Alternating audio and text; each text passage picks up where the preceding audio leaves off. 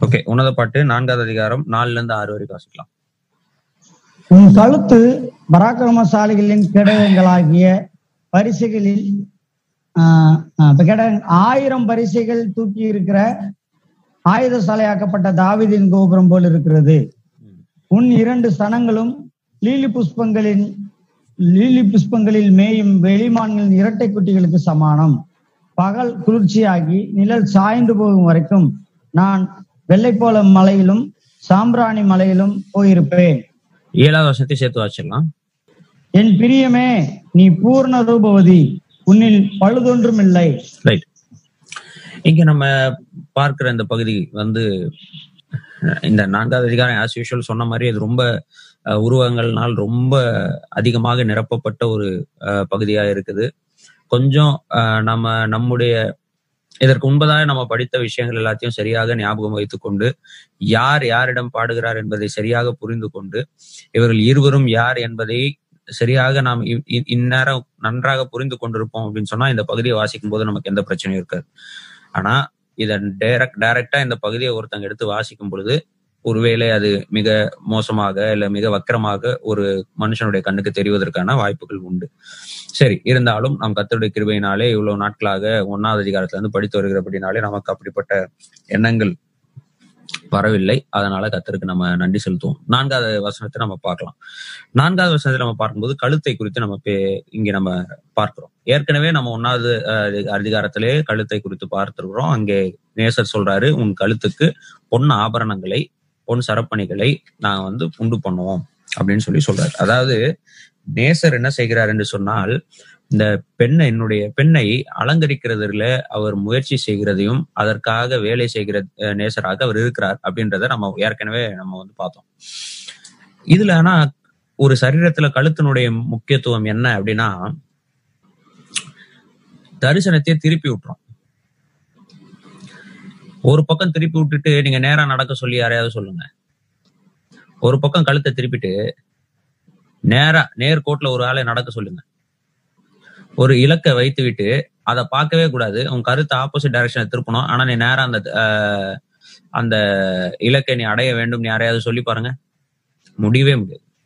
நேர்கோட்டில் கழுத்தை மட்டும் ஒரு பக்கம் திருப்பி கொண்டு ஒரு ஆளால நடக்கவே முடியாது. கழுத்தினுடைய முக்கியத்துவம் என்னன்னா நம்முடைய வாழ்க்கையினுடைய தரிசனத்தையே மாத்திரும். என்னதான் நம்ம புறாக்கண்களுடையவர்களா இருந்தாலும் என்னதான் அழகிய கண்ணங்களுடையவர்களா இருந்தாலும் என்னதான் அழகிய உர்த உர்தடுகள் உடையவர்களா இருந்தாலும் என்னதான் கத்தரை புகழக்கூடியவர்களாக ஸ்தோத்திரம் செலுத்தக்கூடியவர்களாக இருந்தாலும் எல்லாம் சரி. ஆனா நம்முடைய கழுத்து மட்டும் கழுத்து எந்த டைரக்ஷன்ல திரும்புதோ அந்த டைரக்ஷன்ல தான் நம்முடைய மீதி எல்லாமே திரும்பக்கூடியதா இருக்குதுன்றது ரொம்ப ரொம்ப முக்கியமான விஷயம். அதனாலதான் அந்த கழுத்தை குறிச்சு இங்க போட்டிருக்கு. இது ஆயுத சாலை ஆக்கப்பட்ட தாவிதின் கோபுரம் போல் இருக்கிறது. ஆயுத சாலைனாலே போருக்கு யுத்தம் செய்வது யுத்தம் செய்வதற்கு தயாராக்கப்பட்ட ஆயுதங்களை சேர்த்து வைக்கக்கூடிய இடம். அது மாத்- மாத்திரம் இல்ல ஆயுத ஆயுத சாலையில வச்சுதான் ஆயுத சாலைகளுக்கு வெளியில தான் என்ன செய்வாங்க அப்படின்னு சொன்னா யுத்தத்துக்கு பயிற்சிகளையும் கொடுப்பார்கள். ஆயுதசாலைன்றது ரொம்ப முக்கியம். இங்கே போட்டிருக்கு பராக்கிரமசாலிகளினுடைய கேடகங்களாகிய ஆயிரம் பரிசைகள் தூக்கி இருக்கிற ஆயுத ஆயுதசாலை ஆயுத சாலையாக்கப்பட்ட கோபுரம் போல இருக்கு அதாவது உன்னுடைய கழுத்து எப்படிப்பட்டதா இருக்குன்னா எங்கள் எங்கள் இஸ்ரேல் தேசத்தையே காப்பதற்காக பயன்படுத்தப்படுகிற அனைத்து ஆயுதங்களும் உன்னிடத்திலிருந்து தான் வருது. உன்னிடத்தில் பாதுகாக்கப்பட்டிருக்கிறது. உன்னிடத்தில் தான் என்ன செய்யப்பட்டிருக்குன்னா பராமரிக்கப்படுகிறது. உன்னிடத்தில் தான் அந்த ஆயுதங்களுக்கான பயிற்சியும் கிடைக்கிறது. இது ரொம்ப ரொம்ப ரொம்ப ரொம்ப முக்கியம். அதனாலதான் இதற்கு இவ்வளவு பாதுகாப்பு இந்த கழுத்துக்கு. நம்முடைய வாழ்க்கையில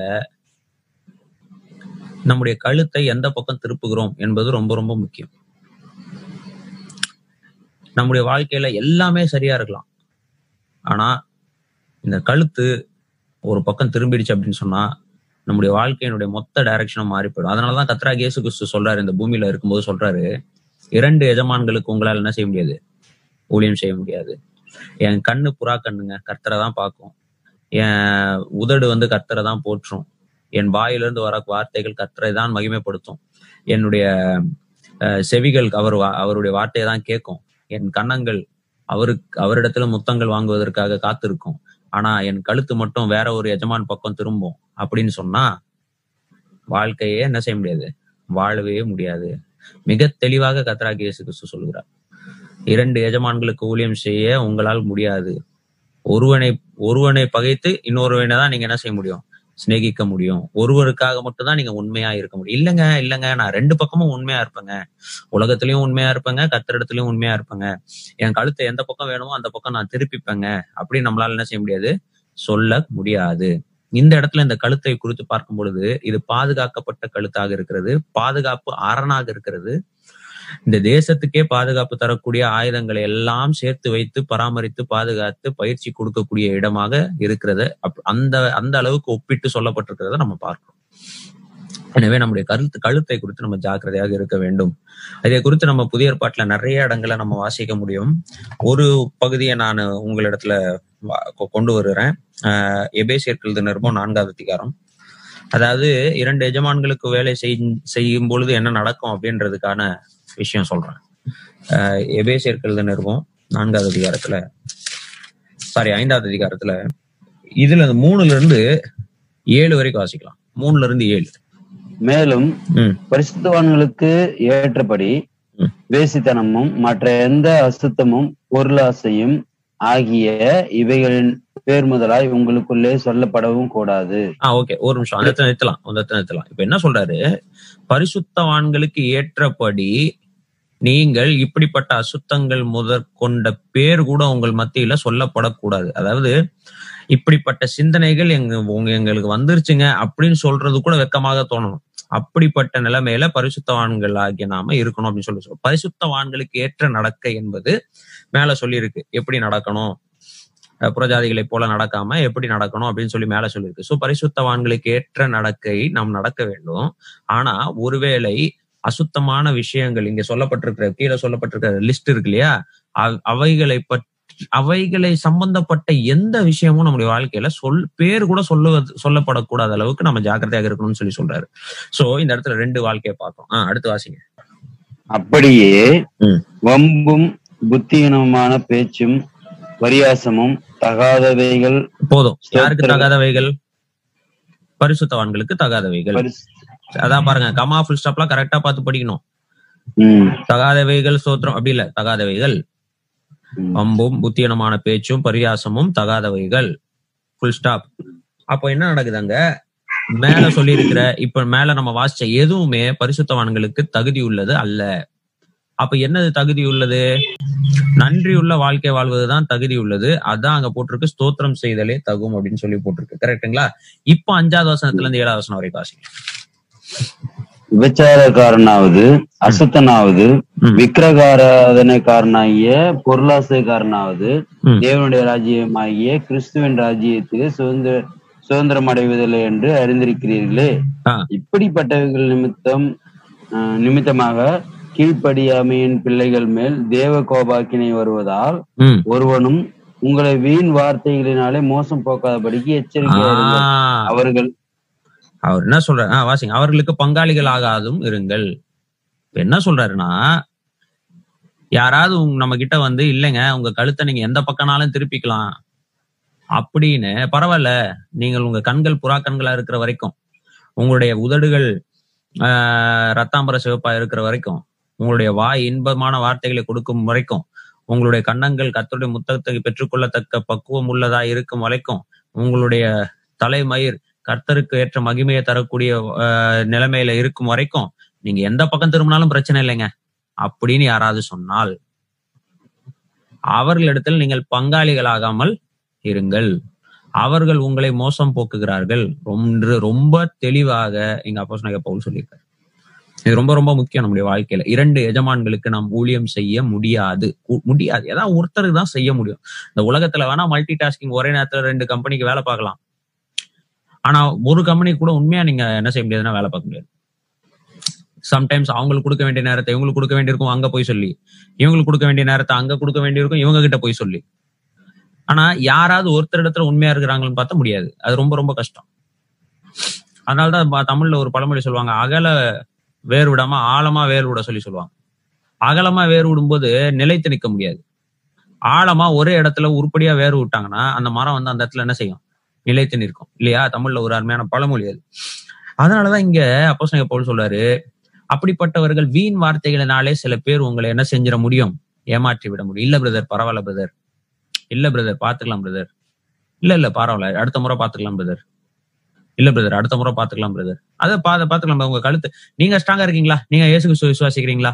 நீங்க நீங்க செஞ்சது தப்புன்னு நினைச்சிட்டு மன்னிப்பு கேட்டீங்களா? ஓகே பிரதர் விட்டுருங்க. அவ்வளவுதான். அடுத்த முறை என்ன நடக்கும் அதேதான் நடக்கும். சோ ரொம்ப ரொம்ப முக்கியம். நாம் வந்து ஒருவருக்கு கத்ராக இயேசு கிறிஸ்து என்னும் ஒருவருக்கு மாத்திரம் உண்மை உள்ளவர்களாக இருக்க வேண்டியது ரொம்ப ரொம்ப முக்கியம். அதுக்கடுத்து நம்ம பார்க்கும்போது ஆஹ் இதை குறிச்சு இதே இதே எட்டாவது வசனத்துல இருந்து நீங்க வாசிக்க வாசிச்சீங்க அப்படின்னு சொன்னா இந்த இந்த இந்த விஷயத்தை குறிச்சு ரொம்ப தெளிவாக விவரிக்கிறார். நம்ம வந்து எப்படி முட்டாள்தனமாக நடக்காமல் எப்படி ஞானம் உள்ளவர்களை போல கவனமாக நடக்கணும் ஆஹ் இரண்டு பக்கமும் நம்ம வந்து சிந்திக்காம கனியற்ற கிரியைகளுக்கு உடன்படாம நம்முடைய எஜமானுக்கு நன்மையை செய்யக்கூடிய கிரியை. சோ இதெல்லாம் நம்ம வாசிக்கும் போது புதிய பாட்டில் இருக்கக்கூடிய அந்த பகு- பகுதிகள் எல்லாம் நம்ம வாசிக்கும் பொழுது நம்ம புரிந்து கொள்ள வேண்டிய விஷயம் என்னன்னா என்னுடைய பார்வை என்னுடைய பேச்சு என்னுடைய நடக்கை எல்லாமே கத்ராக இயேசு கிறிஸ்துவை நோக்கி இருக்க வேண்டும் என்று சொன்னா என் கழுத்து நேராக அவரை பார்க்கக்கூடியதா இருக்க வேண்டும். நான் இந்த பக்கம் திரும்பிக்கிட்டு கர்த்தா இப்படி பேசிக்கிட்டு இருந்தேன்னா நான் யாருக்கிட்ட பேசுறேன்? இப்போ உங்ககிட்ட பேசணும். உங்ககிட்ட வேதாம பைபிள் ஸ்டடி எடுக்கணும். காலையில இந்த டிவோஷன் எடுக்கணும்.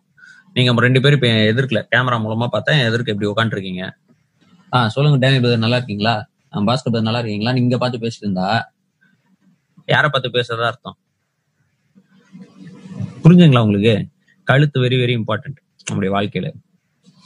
அதனாலதான் அங்க வந்து அவ்வளவு பாதுகாப்பும் அவ்வளவு பாதுகாப்பு அரணாக அதாவது இந்த தேசத்துக்கே பாதுகாப்பு அரணாக இருக்கக்கூடிய ஒரு ஒரு ஒரு ஆயுத சாலைய இங்க வந்து ஒரு கழுத்துக்கு ஒப்பிட்டு இங்க சொல்றாரு அப்படின்னா அது எவ்வளவு முக்கியமான ஒரு விஷயமா இருக்க வேண்டும் என்பதை நம்ம என்ன செய்யணும்? கவனமா பார்க்கணும். அடுத்து நம்ம பார்க்கிறது ஆ- ஐந்தாவது வசனம். ரொம்ப முக்கியமான ஒரு பகுதி இது. ஐந்தாவது வசனத்தை வாசிக்கலாம்.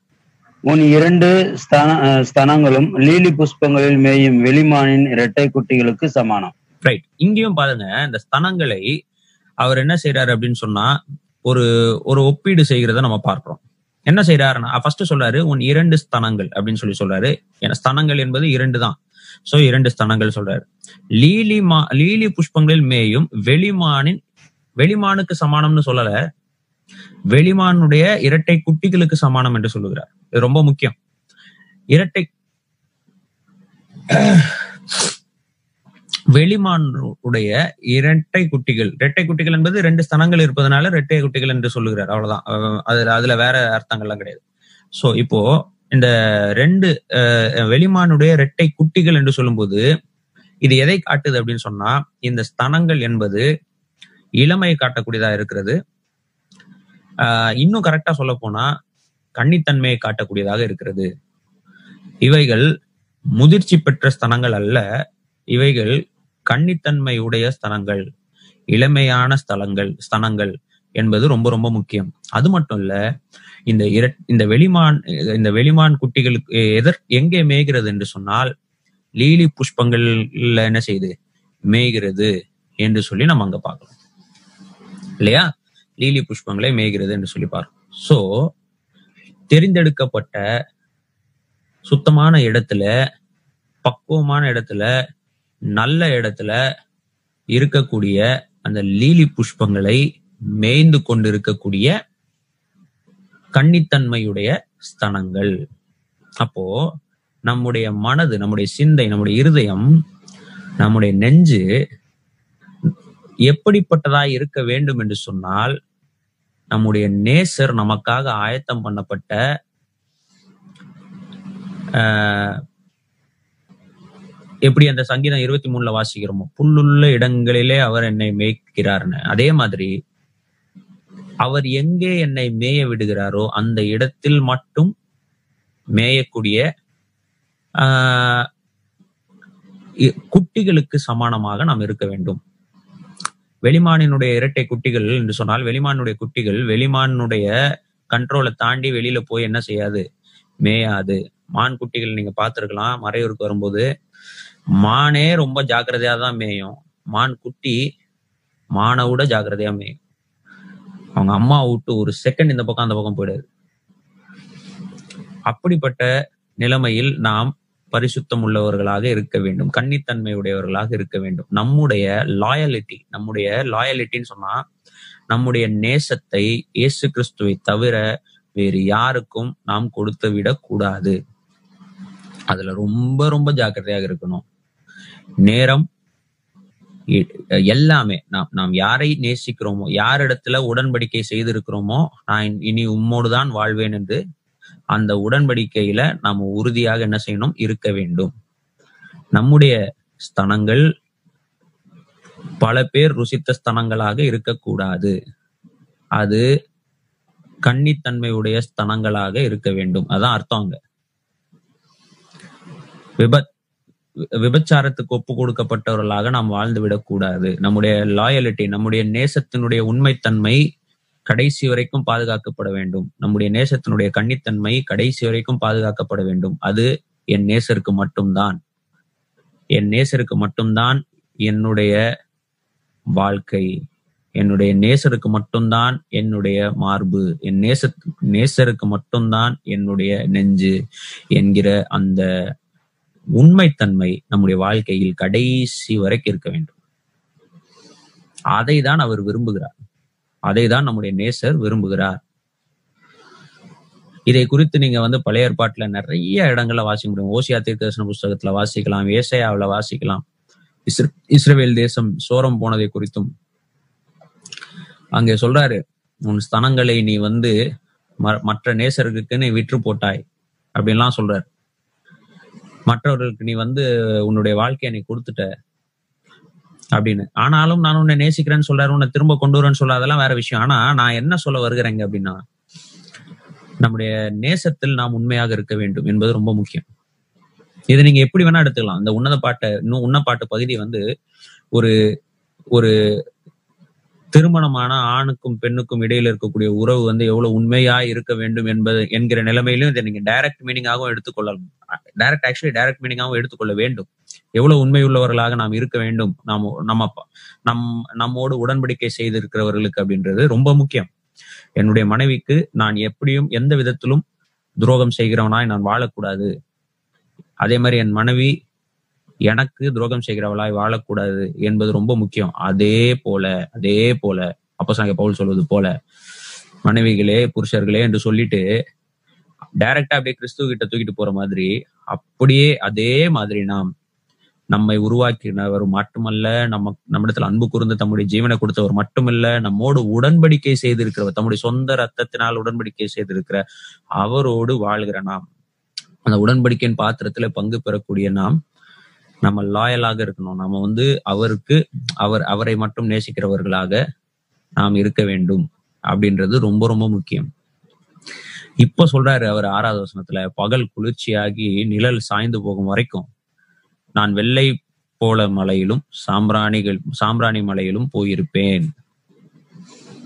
வெள்ளை போல மலையிலும் தூபம் வந்து சேருகிற இடத்திலும் நான் போய் இருக்கிறேன் என்று சொல்லுகிறார். அதுதான் இந்த கொஞ்ச நாட்கள் இங்கே நம்மை அவர் விட்டு போயிருக்கிறார். எதற்காக விட்டு போயிருக்கிறார் அப்படின்னு சொன்னா நமக்காக ஒரு சலத்தை ஆயத்தம் பண்ணும்படியாக போயிருக்கிறார். அது வரைக்கும் நமக்கும் அவருக்கும் இருக்கிற உறவு எப்படி அப்படின்னா வெள்ளை போலத்தின் மூலமாகவும் சாம்பிராணிகள் மூலமாகவும் தான் நமக்கும் அவருக்கும் உள்ள உறவு. எப்படி அது? ஓகே. வெள்ளை போலம் என்பது ஏற்கனவே சொல்லிட்டேன். அது அவருடைய நிந்தையை சுமக்கிறது வாழ்க்கையை குறித்து காட்டுகிறது. இந்த நிந்தையை சுமந்து வாழ்கும் வாழும் பொழுது நம்முடைய வாழ்க்கை மூலமாக ஏறெடுக்கப்படுகிற நன்றியுள்ள அந்த சாம்பிராணியினுடைய புகை அவருக்கு போய் என்ன செய்யணும்? சேர வேண்டும். அந்த மலையில் அவர் அமர்ந்து அதை சுகந்த வாசனையாக முகர வேண்டும். என்னுடைய மகன் என்னுடைய மகள் என்னுடைய பிள்ளை. மொத்- ஒட்டுமொத்தமா சொல்ல போனா என் என் சபையாகிய மனவாட்டி எனக்காக தன்னை ஆயத்த பண்ணி கொண்டிருக்கிறாள் என்று சொல்லி அவர் நம்முடைய துதிகளையும் ஸ்தோத்திரங்களையும் அங்கீகரிக்கக்கூடிய நிலைமையில அவர் இருக்க வேண்டும் என்பதுதான் அவருடைய விருப்பம். இது ஒண்ணுதான் இப்போ நமக்கும் அவருக்கு இருக்கக்கூடிய கனெக்ஷன் என்னன்னா நன்றியுள்ள வாழ்க்கை. அதுதான். அதற்காக அவர் அங்க இருக்கிறார். நமக்காக வேலை செய்யும்படியாக போயிருக்கிறார். கொஞ்ச நாளைக்கு. பகல் குளிர்ச்சியாகி நிழல் சாய்ந்து போயிருச்சுன்னா அவர் திரும்ப வந்துருவார். அப்ப சொல்றாரு நம்மை பார்த்து நீ பூரண ரூபவதி. நீ பூரண ரூபவதி. அடுத்து அஞ்சாவது அதிகாரம் நினைக்கிறேன். நம்ம வாசிக்கும் போது அங்க படிக்க போறோம். நீர் பூரண அழகுள்ளவர்னு வாசிக்க போறோம்.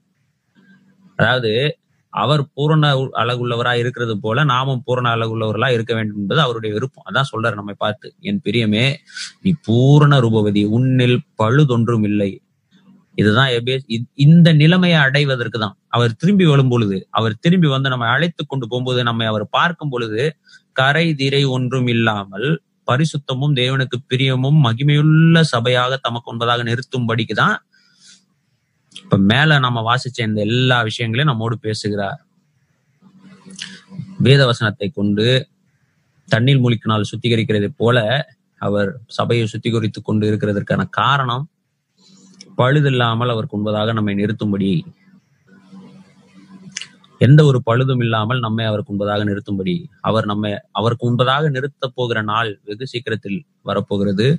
அந்த நாள்ல நாம் அவருக்கு உண்பதாக நிற்கும் பொழுது பரிசுத்தமும் பிழையற்றதும் தேவனுக்கு உண்பதாக பழுது பழுது ஒன்றும் இல்லாத அளவிற்கு இன்னொரு இடத்துல வாசிக்கிறோம். கண்டிக்கப்படாதவர்களா இருக்கும்படிக்குன்னு சொல்லி வாசிக்கிறோம். அப்படிப்பட்ட நிலைமையில நாம் அவருக்கு உண்பதாக நிற்க வேண்டும் என்பது அவருடைய மிகப்பெரிய விருப்பம். சரிங்களா? சோ அதை தான் நம்ம இப்போ வாசிக்க கேட்டோம். சோ இன்னைக்கு நம்ம பார்த்த பகுதிகள் காலை இந்த அந்த முக முகத்திலிருந்து மார்பு வரைக்கும் விவரிக்கப்படக்கூடிய அந்த விஷயங்கள் ஒவ்வொன்றும் மிக நேர்த்தியாக மிக மிக செலக்டிவாக ரொம்- ஏதோ மயங்கி கிறங்கி வாயிலிருந்து வருகிற வார்த்தைகள் போன்ற அல்ல ஏதோ ஒரு போதையினாலே ஈர்க்கப்பட்டு யாரோ ஒரு பெண்ணை மனதில் வைத்து ஆஹ் அவளை நினைத்து கொண்டு எழுதுகிற கவிதை அல்ல. இதுல சொல்லப்படுகிற ஒரு ஒரு வார்த்தையும் ரொம்ப ரொம்ப செலக்டிவாக இருக்கிறது. ரொம்ப தேர்ந்தெடுத்து பயன்படுத்தப்பட்ட வார்த்தைகளா இருக்கிறது. அந்த இடத்திற்கு அந்த வார்த்தை தான் பொருந்தும் என்கிற நிலைமையிலே பயன்படுத்தப்பட்ட வார்த்தைகளாக இருக்கிறது. ஒப்பனைகள் ஒவ்வொன்றும் வித்தியாசமானதா இருக்கிறது. இங்கே இப்பொழுது நீங்கள் வாசித்த ஒப்பனைகளை நீங்கள் வேறு எங்கேயுமே வாசிக்க முடியாது இந்த உலகத்துல. ஒரு ஸ்திரீயை வர்ணிப்பதற்காக இப்படி ஒரு ஒப்பனையை இந்த உலகத்துல யாருமே எழுதியிருக்க முடியாது. ரொம்ப வித்தியாசமான ஒப்பனைகள். யாருமே ஒரு ஸ்திரீனுடைய கழுத்தை வந்து ஆயுதசாலைக்கு சொல்ல மாட்டாங்க. தலைமுடியை வந்து ஆட்டு வெள்ளாட்டு மந்தைய சொல்ல வெள்ளாட்டு மந்தைய ஒப்பிட சொல்ல மாட்டாங்க. அப்படிப்பட்ட நிலைமையில ஒவ்வொன்றும் தனித்துவம் வாய்ந்த நிலைமையில சொல்லி இருக்கிறார் ஏன் சொல்லி இருக்கிறார் அதில் ஒவ்வொன்றுக்கும் அர்த்தம் இருக்கிறது. அதை தான் நம்ம வந்து பார்க்க படிக்க முயற்சி செய்தோம் தியானிக்க முயற்சி செய்தோம். நம்முடைய வாழ்க்கையில நம்ம சிந்திச்சு இவைகள் எல்லாம் கர்த்தர் நம்ம கொடுத்திருக்கிற ஸ்லாக்கியங்கள் இவைகள் எல்லாம் நம்ம கொடுத்திருக்கிற பாக்கியங்கள். இதெல்லாம் இலவசமாக கர்த்தர் நம்ம கொடுத்திருக்கிறார் இந்த அழகை. இத மொத்தமா அவருக்கே காணிக்கையாக ஒப்புவிக்க வேண்டியதுதான் நம்முடைய கடமை. இதை மொத்தமா அவருக்கே காணிக்கையாக ஒப்புவிக்க வேண்டியதுதான் நம்முடைய கடமை. அவருக்கு மட்டும். அவருக்கு மட்டும். அந்த அர்ப்பணம் உள்ளவர்களாக அந்த சமர்ப்பணம் உள்ளவர்களாக அந்த டெடிகேஷன் உள்ளவர்களாக நாம வாழ்வோம் என்று சொன்னால் அது நம்முடைய வாழ்க்கையினாலே தேவன் மகிமைப்படுவார் மகிழ்வார். அவர் களி கூறுவார் ஏழாவது வசனத்துல அவர் பார்த்து ரசித்து களி கூறுவது போல களி கூறுவார் என் பிரியமே நீ பூர்ண ரூபவதி உன்னில் பழுதொன்றும் இல்லை என்று சொல்லி சபையை பார்த்து தேவன் சொல்வார் நம்முடைய நேசர் சொல்வார். அதுதான் நமக்கு மிகப்பெரிய கிரெடிட் அதுதான். அதை அவர் செய்வதற்காக எவ்வளவு முயற்சிகளை எடுத்துக்கொண்டிருக்கிறார் அதில் ஒன்றுதான் நம்ம பார்க்கிற வேத வசனம். அதை கொண்டு நம்மை கழுவுகிறார் ஒவ்வொரு நாளும். இஸ் மேக்கிங் அஸ் எஸ்தர் ராஜாத்தியை குறித்து நம்ம வாசிக்கும் பொழுது அங்க நம்ம பார்க்கிறோம் ஒரே ஒரு ராணிய அவன் தெரிந்தெடுத்து தெரிந்தெடுப்பதற்கு அத்தனை அழகைகளை கொண்டு வந்து அவ்வளவு பேரையும் தயார்படுத்தி அத்தனை பேருக்கும் தேவையான எல்லா திரவங் திரவியங்களையும் கொடுத்து அது எல்லாரையும் அழகுபடுத்தி கடைசியில இந்த எஸ்தர் ராஜாத்திக்கு மட்டும்தான் அந்த ராஜாவினுடைய கண்கள்ல தயவு கிடைச்சதை நம்ம பார்க்கிறோம். இல்லையா? ஆனா எல்லாரும் அழகுபடுத்தப்பட்டார்கள். எல்லாரும் இது பண்ணப்பட்டார்கள். ஆனா எஸ்தர் ராஜாதிக்கு மட்டும்தான் அந்த அந்த அந்தஸ்து கிடைச்சது அந்த பதவி கிடைச்சது அந்த மரியாதை கிடைச்சது. நாம் எல்லாரும் இந்த பூமியில தேவனால் தெரிந்தெடுக்கப்பட்டவர்களாக அலங்கரிக்கப்படுகிறோம். தேவனால் தெரிந்தெடுக்கப்பட்டு அஹ் நாம வந்து அதனால இது வந்து இந்த வாழ்க்கை என்பது ரொம்ப பொறுப்புள்ளது. மேலே நம்ம வாசித்த எல்லா வசனங்களையும் மனசுல வச்சு அதற்கேற்ற நிலைமையில நம்முடைய வாழ்க்கையை நம்ம சீர் செய்யணும். அந்த அந்த தேவன் நமக்கு கொடுத்திருக்கிற அந்த அந்த தகுதிக்கு அந்த அந்த அந்த பதவிக்கு அந்த அழகுக்கு நம்மை தகுதிப்படுத்தி நம்முடைய வாழ்க்கையை நம்ம நடத்தி கொண்டு போகிறவர்களாக நம்ம இருக்க வேண்டும். அதனாலதான் அந்த பூமியில ஒரு நிமிஷத்தை கூட நம்ம வந்து வீணாக பயன்படுத்தக்கூடாது என்பதெல்லாம் நம்ம ரொம்ப ஜாக்கிரதையாக இருக்க வேண்டும். கர்த்ததாமே இந்த வசனங்களை நமக்கு ஆசிரியர் தருவாராக.